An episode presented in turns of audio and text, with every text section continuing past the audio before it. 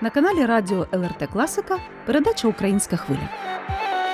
У студії Олег і Олена Головатенки. Вітаємо вас, друзі!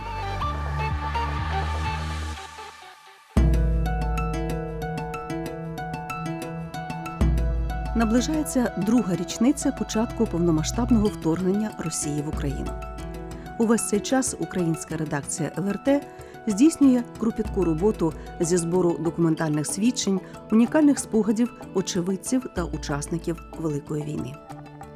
Ми робимо це для того, щоб зберегти історичну пам'ять, передати її нашим дітям як приклад небаченої звитяги цілого народу, національної гідності та боротьби за незалежність. Війна через призму людських доль це жива хроніка героїчних подій, тих, про які так влучно сказав свого часу легендарний головком Валерій Залужний. Як би важко нам не було, але точно не буде соромно. У сьогоднішньому спецвипуску Українська хвиля Війна за незалежність пропонуємо вашій увазі спогади про події лютого 2022 року міського голови МЕНЕ, що на Чернігівщині Геннадія Примакова. Говорить Геннадій Примаков. Доброго дня. По-перше, я б хотів би почати, мабуть, не з 24, а все ж таки з 23 лютого. В нашому місті розташовувався військовий підрозділ, який моніторив обстановку на лінії кордону з Російської Федерації і в тому числі з Білорусі. І ми дуже добре товаришували з військовими, допомагали їм всіляко і кожного дня мали контакт. Це були наші хлопці, це наші воїни, наші герої. І тому, коли 23 лютого мене запросив командир до себе, я не відчув чогось такого надзвичайного. Але хочу сказати, що у повітрі слово війна, тривога стояло. Уже стояло, тому що ми знали, яка велика кількість військ стоїть на кордоні, і тривога дуже була відчутна. І от коли вечором я до нього завітав, я все відразу зрозумів, тому що я побачив цю військову людину, яку я бачив щодня, але я ніколи не бачив на ньому бронежилета, я ніколи не бачив біля нього автомата шолома. І тут я це все зразу побачив на цьому досвідченому бойовому командирі. Мабуть, і він відчув те, що я відчув. Тому він зразу сказав: присаджуйся, давай вип'ємо чаю. І перші його слова були: завтра все розпочнеться. Хотілося кричати, плакати, була розгубленість така. Я не розумів, ну як так? Завтра все розпочнеться. Завтра розпочнеться те, що важко повірити, і не зрозуміло, як воно буде, як ці події будуть розгортатись. Але впевнені, що тут є військові, все-таки вселяла надію і віру в те, що ми зможемо їх тут зупинити. І от впевненість то, що ми все-таки сильні і можемо це. Але, на жаль, була така іще більш вбивча відповідь, що ти повинен зрозуміти, що ми військові, але ми спецпідрозділ, і ми не виконуємо таких завдань. У нас є чітке бойове завдання. Ми зупиняємо колони, ми підриваємо ці мости і ми відходимо. Ми будемо в сусідньому районі. Залишається певна кількість військових у тебе зовсім маленька, деяку техніку залишаємо. І ви тримайтеся. Усвідомлюючи всю міру загрози, Геннадій Примаков попросив у військових лише єдине лишіть нам трохи зброї, ми громадою будемо оборонятися. Відповідь прозвучала лаконічно зброю дати не можемо. Згадує Геннадій Примаков. Це було дуже важко ввечері приїхати додому, дивитись на дружину, дивитись на дитину. І все-таки не хотілося десь. Була боротьба внутрішня, яка не вірила в те, що може таке жахіття прийти. Не хотілося в це вірити. Були плани, були розрахунки. Ми мріяли про щось, і тут воно повинно завтра незрозуміло, що відбутися довго не лягали спати, і здалося так, що тільки заснули, і відразу дзвінок о 5 ранку. Все почалося, ми рухаємося. Зібрались дуже швидко на роботі, попередили всіх, що ніхто не виходив в садочки, ніхто не виходив в школи. Координація між головами громад була велика, дуже велика. У нас був спільний чат, і голови прикордонних громад повідомляли про рухи, і вже зранку ми почули побачили наших колег, які були на кордоні, що вже почалися вибухи, почалися обстріли погранзастав. І вже о 8 ранку майже всі повідомили про рух колон російських терористичних військ на територію нашої громади. Увірвавшись на півночі, росіяни стрімко рухались на Чернігів. Чернігів мав відкрити подальший і, як вони планували, швидкий шлях до столиці. Колони ворожої техніки рухалися з усіх боків. Це була небачена досі вражаюча навала. Лише через Менську громаду, через понтонний міст, впродовж трьох перших діб війни, за різними оцінками, росіяни переправили близько тисячі танків. Всі вони мали йти на Київ. Розповідає менський міський голова Геннадій Примаков. Хочу сказати, що наскільки були відважні наші люди 24 числа, як зараз. Коли все це почалося, мені позвонив військовий комісар і сказав, що треба автобуси, бо їх також не забезпечили зброєю, а був наказ відходити до Чернігова і треба привезти людей. Я під'їхав до військомата і мене перехопив аж подих. Було море хлопців, дядьків, які хотіли воювати, які просили зброю які готові були йти на смерть, але в нас не було зброї, тому кожен, хто хотів, по максимуму, всі пішли в напрямку Чернігова вже там зупиняти ворога. Координація це була постійна. Ми міняли чати, переходили із телеграма, із WhatsApp у сигнали. Кожного разу всі один за одно переживали, коли заходила на територію будь-якої громади військова техніка РФ. Кожен писав Тримайся, слава Україні, все буде добре. І дуже-дуже сильно переживали, коли не було зворотнього зв'язку від голови громади, тому що ну, ми відчували, особливо тоді відчували відповідальність за наших людей. Чернігів був в облозі, і наші хлопці, наші волонтери з сусідньої громади налагодили переправу сусідньої громади через Десну куди йшли просто величезні толпи людей. У мене є фото, де тоді лютий місяць, берег, кущі, опали листя і стоять сотні машин, покинутих людьми, які просто тікали до річки, а далі як-небудь лодками уходили на територію громади. Кожного дня я виходив в ефір, кожного дня я робив стріми, я писав, розказував людям, що відбувається, як відбувається, яким чином берегтись. Але хочу сказати велику вдячність, звісно, нашим людям, які виявили справжній патріотизм, тому що навантаження наша громада прийняла дуже велике, дуже велике. Враховуючи те, що ми не мали нічого, ми запустили пекарню, яка працювала в 30-х роках. Це млини жернова тому що хліба треба було виробляти дуже багато, і хлібом ми забезпечили не лише себе і сусідні громади, так само і паливом. Але ви знаєте, завдяки тому, що стояли в нас військові, і постійно ця напруга відчувалася, ми все ж таки зробили великі запаси і продуктів харчування, і пального, тому змогли її вижити, вистояти і допомогти іншим громадам вижити і вистояти. Так Менська громада на чолі з Геннадієм Примаковим стала надійним тилом для військових і острівцем порятунку для цивільних. Громада з населенням усього 30 тисяч за перші два тижні широкої війни лише офіційно прийняла 7,5 тисяч переселенців, а за неофіційними розрахунками до 20 тисяч, зауважує Геннадій Примаков. Дніпропетровськ, це Харків. Люди їхали звідусіль до нас. Ми їх приймали, тому що в нас сильні аграрні підприємства, і ми могли людям дати молоко і хліб. Ми могли людей забезпечити ліками, тому що у нас був великий запас у нашій лікарні, але ми не могли людей, скажімо так, так довго тримати на цьому острові, тому що не було елементарно. У нас закінчувався інсулін. Майже в останній день. Дитячий інсулін, ми привезли цей дитячий інсулін в сумках, на лодках. Це для дітей інсулінозалежних. Це був страшний виклик. У нас були такі проведені складні операції, коли там дитинка невелика, маленька зовсім дитина, 4 років, проковтнула батарейку. І в два часа ночі мені зателефонували, треба срочно рятувати дитину. Вночі ніхто не рухався, тому що ми не знали, де знаходяться російські війська. Була створені отряди самооборони, куди війшли підприємці, всі е, люди, які моніторили ситуацію на вулицях в громаді. Але ви знаєте, це була дуже успішна операція. Буквально за три години дитя ми доставили не лише переправили через Десну, ми доставили в Ахмадіт. І через три години, в п'ятій годині чи в шостій годині ранку мені зателефонували з Ахмадиду і сказали, достали ми батарейку, дитина буде жити. Це було. Для мене, ви знаєте, і якраз неділя була, як зараз пам'ятаю, пішов в церкву зовсім з іншим настроєм. Знаєте, от таке маленьке причастя до того, що ми врятували дитину, коли гинули тисячі людей навколо. ну воно мотивує.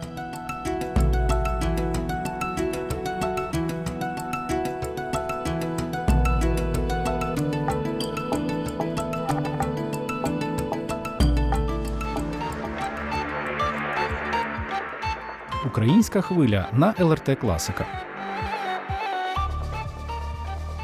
Нагадаємо, друзі, сьогодні у спецвипуску Українська хвиля Війна за незалежність звучать спогади про перший місяць Великої війни від Геннадія Примакова, міського голови Мени, що на півночі Чернігівщини. Саме Чернігівщина навесні 22-го стала щитом, який так і не пустив росіян до Києва. І якщо українські військові приголомшили світ силою відчайдушного опору ворогу, то цивільні здійснювали свій щоденний, невидимий для теленовин подвиг витримки і сили духу. Біженці з зони бойових дій все прибували. Наявні матеріальні та фінансові ресурси закінчувалися. Це був час вольових рішень і швидких дій. Згадує Геннадій Примаков. Було надскладно. У нас закінчились дріжджі. Ми не могли виробляти хліб. І коли в громаді закінчилася сіль, ми цю сіль брали на фермах, якою годували тварин. І дійсно, ця сіль 15 днів, більше двох тижнів, весь хліб робився саме з цієї солі. Ми їли цей хліб. Ми цим хлібом забезпечували також якусь частину Чернігова, військових. І операції, які проводилися точково, простими людьми, заслуговують на велику шану і повагу. Але ми зараз не говоримо по прізвищу, тому що війна не закінчилась, і ми не знаємо, як будуть події розвиватися далі. Особисто мій заступник із керівником почти, маленькою тендітною жінкою, коли у людей не було коштів і вже назрівав такий соціальний бунт, що дайте нам кошти, немає різниці, скільки це буде коштувати, будемо купувати продукти, засоби гігієни, все решта. Ціною власного життя, ризикуючи власним життям через зону бойових дій, через єдиний уцілілий міст в Коропі, через Конотоп проїхали і забрали в Києві 30 мільйонів гривень під власну відповідальність. Доставили їх в громаду, розвезли по селам. Це на території, яка не контролювалася Збройними силами, тихенько вночі. І ці кошти забезпечували були люди не лише тільки нашої громади. Наша пошта забезпечувала декілька громад, декілька. І ми тоді були одним цілим. Ми не рахувалися. Це моя громада, моя зона відповідальності. Ми робили для всіх. Ми на машині, яка не пристосована для газу, взагалі, прицепивши бочку на свій страх і риск, як водій казав, я вивчив всю Біблію, всі молитви, поки їхав в одну сторону, в другу, 30 кубів газу на собі віз через зону, де йшли активні бойові дії, Канатопщина, де могли попасти в бочку. Бочка ця могла просто на молекули розібрати цю людину, мого заступника, який супроводжував. І ми розвозили по сусіднім громадам цей газ, дали можливість людям рухатися, тому що паливо в нас було бензин, але ми не продавали його людям, не роздавали, лише тільки давали критичній інфраструктурі в ті генератори, в яких працювали на пальному, давали військовим, які пересувалися вночі, і ті, які виконували спеціальні завдання, які приходили до нас, і їм треба було пальне. І це також зовсім непрості операції, які були проведені. Потім ми навіть допомагали банкам завозити на нашу територію кошти, і також це робили цивільні люди, і також які розуміли, яка це відповідальність була в той час. Але тоді брали цю відповідальність на себе, тоді не боялись, тоді розуміли, що за нами стоять люди, і люди дивилися на нас. Знаєте, такі враження були, як діти, яких треба всіх захистити. І ти розумів, що від тебе залежить все, тільки від тебе. Бо ти маєш якісь зв'язки, ти маєш людей, ти маєш людьми керувати. За словами Геннадія Примакова, весь час окупації росіянами Чернігівщини міська рада Мени працювала як цілодобовий кол-центр. Потрібно було надавати допомогу, рятувати людей. Напруга зашкалювала. Геннадій Примаков продовжує. Це було дуже важко, коли дзвонили батьки і просили: заберіть мою дитину з Дніпропетровська, заберіть із Сум, заберіть з-под Харкова, студент застряв. Це було дуже важко. Дуже складну операцію ми провели по порятунку своїх власних дітей. За день до початку повномасштабного вторгнення велика спортивна команда із міста Мена виїхала в напрямку Полтави, і вже зранку почались бойові дії, перестали ходити транспорт, перестали ходити потяги. Війська РФ почали заползати потроху в Україну, і треба було повернути двох тренерів і майже 10 дітей. Це було настільки складно, тому що, знаєте, не всі, на жаль, нам допомагали, до кого ми зверталися до деяких керівників там, на території, які не розуміли, ми просили як-небудь доставити дітей наших. Ну, це вже історія. Ми знайшли людей, які нам допомогли, але була велика проблема, коли ми доїхали до Десни, довезли дітей до Десни і водія. Крига була занадто тонка, по неї не можна було йти і не можна було плити. І це було таке велике випробовування. Зібралися рибалки із селища Макошина, де переправлялась військова техніка в подальшому. І вірьовками зробили такі собі мосток на резинових лодках по цьому крихкому льду перетягнули всіх дітей, тренерів. І з утра дзвоне наш тренер, відома на всю Україну. Вона виховала багатьох чемпіонів, в тому числі п'ятикратну паралімпійську чемпіона світу, діючу Оксану Зубковську. І дзвонить і каже: Геннадій Анатолійович, добрий день. Дякую, що врятували. Але є проблема. Кажу, яка Надія Петрівна? Я в автобусі сумку забула. Автобус залишався на тій стороні. Знаєте, хотілося обняти і заплакати. І тому це були такі виважені, важкі кроки в той час управляти людьми, в той час розрулювати ці ситуації, тому що напруга була дуже-дуже велика в суспільстві. І кожного дня до нас йшли люди. Кожного дня йшли, і йшли. Ми фіксували у нас найбільше за день 1100 людей переправилось через Десну. І ми їх не розподіляли, що це громада Сновська, Карабська чи ще якась. Ми заправляли буси і везли людей переляканих, стомлених. Ми везли цих людей до себе додому. Ми везли їх громади, не до мене, а їхали туди, куди треба. Як зізнається наш співрозмовник, деякі історії з тих часів, навіть його, сильного чоловіка і досвідченого керівника, який звик брати відповідальність за життя інших, вразили в саме серце. Я хочу вам розказати одну таку історію власну. Я приїхав на переправу, а я забороняв будь-кому рухати сторону переправи, якщо ти не везеш пального, продуктів харчування чи не підвозиш людей. Економили кожен грам. Кожен грам. І я з заступником поїхав в свою власну машини, нагрузили ми продуктів харчування, взяли пальне, приїхали на переправу. І в сусідній громаді в лікарні організували такі пункт обогріву. Туди завозили возили спочатку людей, на самій переправі трохи їсти варили, і потім в їхній лікарні вже. І туди приходили автобуси, і вже людей назбиралось там сосницьких людей, сосницької громади, определене кількість. Ми присилали буса, вони сідали, їх відвозили. І уже ж повертаючись назад, я всіх зобов'язував, щоб всі заїжджали туди і питали, є люди чи ні. Ну і заїхав же ж сам і питаю: нема нікого. Я кажу, їду до мене.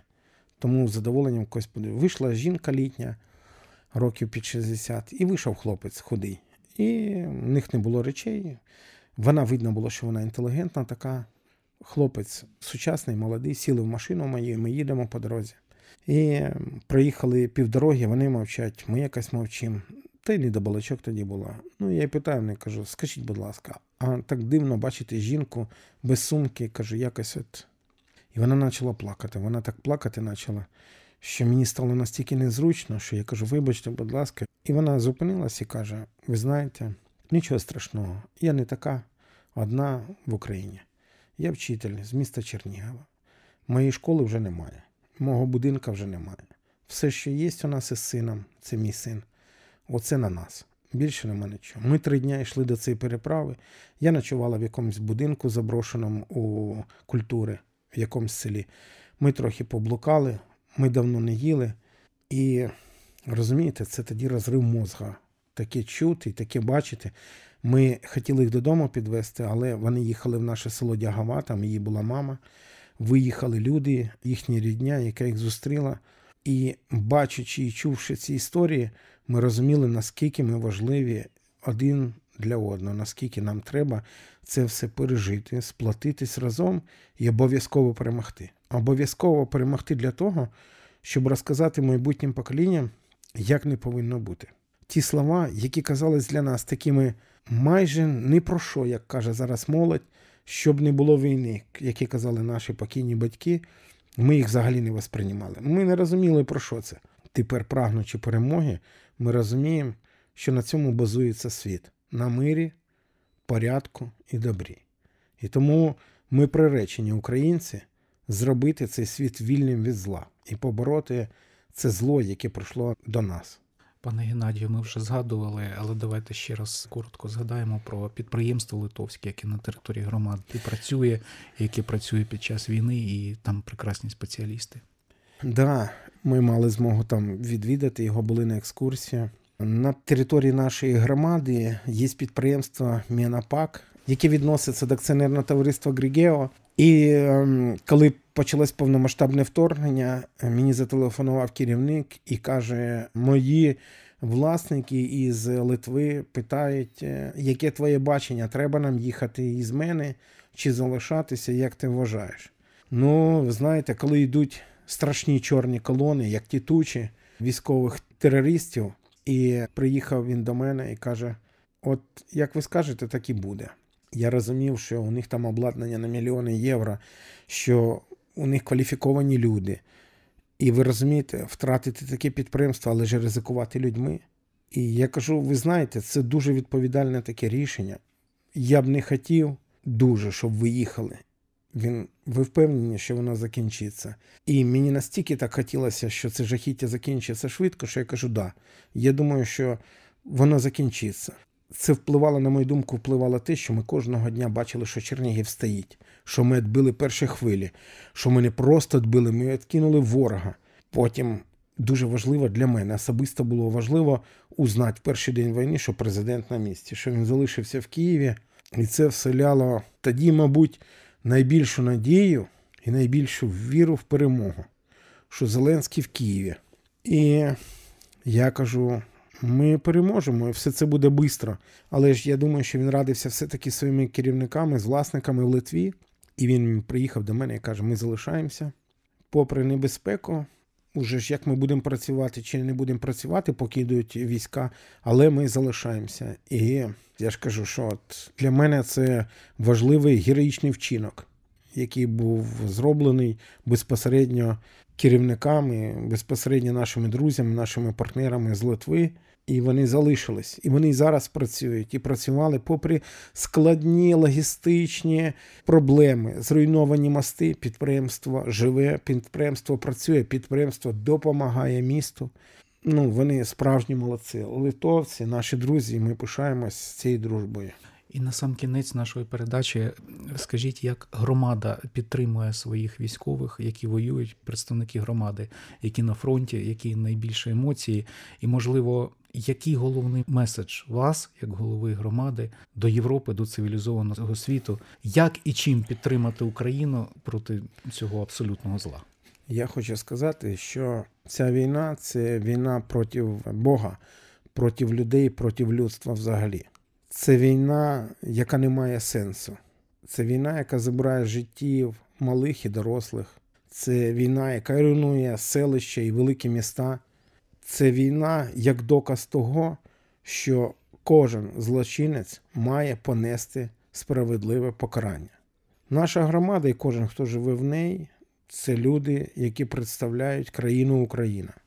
І кожен власним коштом наближається в перемогу. У нас в громаді є великий волонтерський центр. Його керівник, він якби за сумісництвом і ваш колега-журналіст наш із мене. Він 14 року допомагає. І тому я зібрав, коли почалося це все, і кажу: шановні друзі, ми продовжуємо працювати, отримувати заробітні плати. Але при всій моїй повазі, ми з вами не в окопах, ми з вами тут. Ми в тилу, ми будуємо тил, ми допомагаємо Збройним силам. І як би нам складно не було, я вас дуже прошу, за бажанням, не змушую, але ми отримуємо зарплату. Давайте кожен, коли отримує зарплату, і аванс робить відрахування на рахунок волонтеру. І таким чином ми почали показувати всім в громаді, що і в тому числі влада безпосередньо постійно знаходиться на контакті. Ми за цей період, я зараз точну цифру вам не скажу, але при невеликому бюджеті нашої громади, при тих можливостях, ми не останні, далеко не останні із громад, які закупляли квадрокоптери, які давали військовим автомобільну техніку, купляли різноманітні приладдя, які потрібні за рахунок коштів платників податків. Наші фермерські господарства робили внески в мільйони гривень. В мільйони, я не побоююсь, я знаю. Це фермерське господарство, перш за все, Бутенка. Перший день війни, 24 числа, це людина з великим серцем. Ми про це повинні знати і в Литві, і в усьому світі. Коли цей фермер за 20 років із приїхавши в село з трьома маленькими дітьми і мавши єдиний велосипед, створив господарство, куди приїжджають французи і проводять свої наукові конференції на базі нашого підприємства, де ферма повністю молочна, роботизована. Чоловік, який в умовах війни налагодив переробку молока, це йогурти, сири, творог, молоко, безкоштовно роздававши людям, в перший день війни зателефонував і сказав: Я перерахував, мене кошти були на рахунку мільйон гривень на Збройні сили і чекаю від вас команду. Кажу, яку команду? Олексій Іванович. Він каже: у нього 5 тисяч голів скота. Він каже, я готовий його знищити. Я кажу, як? Вони не будуть пити мого молока, їсти мого м'яса. Тільки ви дзвоните, що є опасність.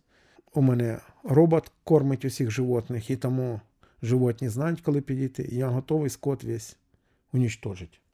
Це було настільки зворушливо, і він все чекаю і трубку положив. Його син середній в перші дні 24 числа уже узнав, що таке терористи на нашій землі. Він капітан Збройних сил України і в перші дні обороняв Чернігів, був на самому відповідальному участку, де, маючи невелику кількість зброї, не маючи важкої зброї, зупиняли танки. Це Рібкінський напрямок, так називається під Черніговом. І це вселяло велику надію в те, що ми переможемо. А те, що кожен намагається наблизити перемогу, як матеріально, так і духовно, це наші діти, це наші батьки, це наші рідні, які зараз зі зброєю в руках боронять нашу країну. Тому ми всі приречені бути країною переможцем, країною, яка покаже всьому світу, що невелика країна завдяки допомоги всього світу, цивілізованого світу, людей, які розуміють, що таке Бог, що таке віра, що таке правда, зупинити Росію. І ви знаєте, найбільше прагнення, яке в нас є, це щоб ця країна просто розвалилась на маленькі княжества, на якісь маленькі такі країни, які б самі шукали шляхи миру і порядку. Ці люди, я думаю, просто не розуміють слова, простого слова незалежність, свобода. І в цьому їхня вся проблема. Ми побачили це 24 числа на обличчях цих воїнів, танкістів, цих дітей, які їхали і торчали із танків. Ми бачили їхні обличчя, які дивилися перелякані по вулицям, і їх гнали. Їх гнали їхні офіцери, гнали на убої, гнали вбивати нас. Але вони їхали. Це безвольні люди. Це бурлаки на Волгі. Це яким кажуть, і вони тянуть. Які кажуть, іди вмирай, і вони йдуть помирати. Це був спеціальний випуск передачі Українська хвиля Війна за незалежність. Своїми думками і спогадами про перший місяць широкомасштабної війни поділився міський голова Мени, що на Чернігівщині Геннадій Примаков. До ефіру передачу підготували журналісти Олена і Олег Головатенки та звукорежисер Соната Ядавіч. Пам'ятаємо ці дні, віримо в перемогу, наближаємо кожен на своєму місці. Зустрінемося з вами, друзі, наступної суботи на радіо ЛРТ Класіка, як завжди, о 14.30. Також нагадаю, що передачу Українська хвиля можна слухати у будь-який зручний час у радіотеці на сайті lrt.lt.